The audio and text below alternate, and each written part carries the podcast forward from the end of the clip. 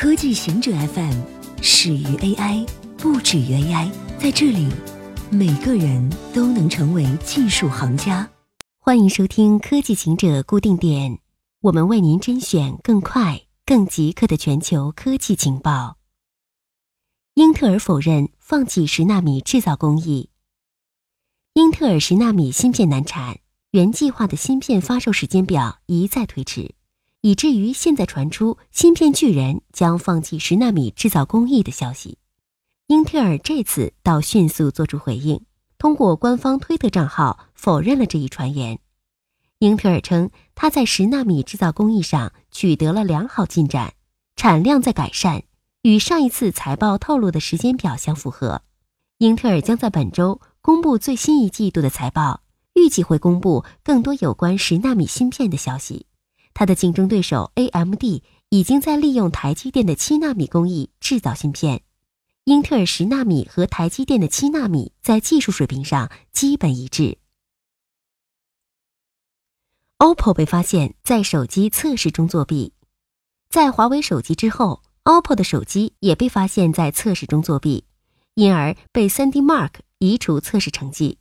和华为的做法类似，OPPO 的 Find X 和 F7 手机。会根据测试应用的名字，人为的提高处理器的性能。OPPO 承认了这一做法和华为的辩解类似。他声称手机是根据工作负荷等因素去调整性能。马蜂窝被发现大量抓取竞争对手的数据。咨询公司呼瑞数据分析了独角兽公司马蜂窝上的两千一百万条评论，与点评、携程等竞争对手上的评论进行对比。发现有一千八百万条是通过程序抓取来的，马蜂窝上至少发现了七千四百五十四个抄袭账号，平均每个账号从携程、翼龙、美团等上抄袭搬运了数千条点评，合计抄袭五百七十二万条餐饮点评，一千二百二十一万条酒店点评，占到马蜂窝官网声称总点评数的百分之八十五。除此之外，它的许多活跃账号活跃时间一致。怀疑也是假账号，马蜂窝对此回应称，这与事实和第三方机构数据都严重不符。王嘉莲去世，享年七十四岁。CA 科技联合创始人王嘉莲上周日在家中去世，享年七十四岁。他的死因是肺癌。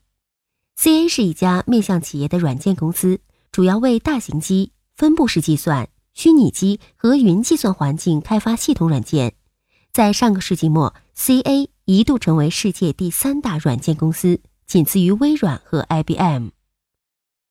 蓝色药丸大幅减少艾滋病新病例，对美国生物技术巨头吉列德科学公司蓝色药丸对高危人群如同性恋和双性恋男性中间展开的大规模测试显示。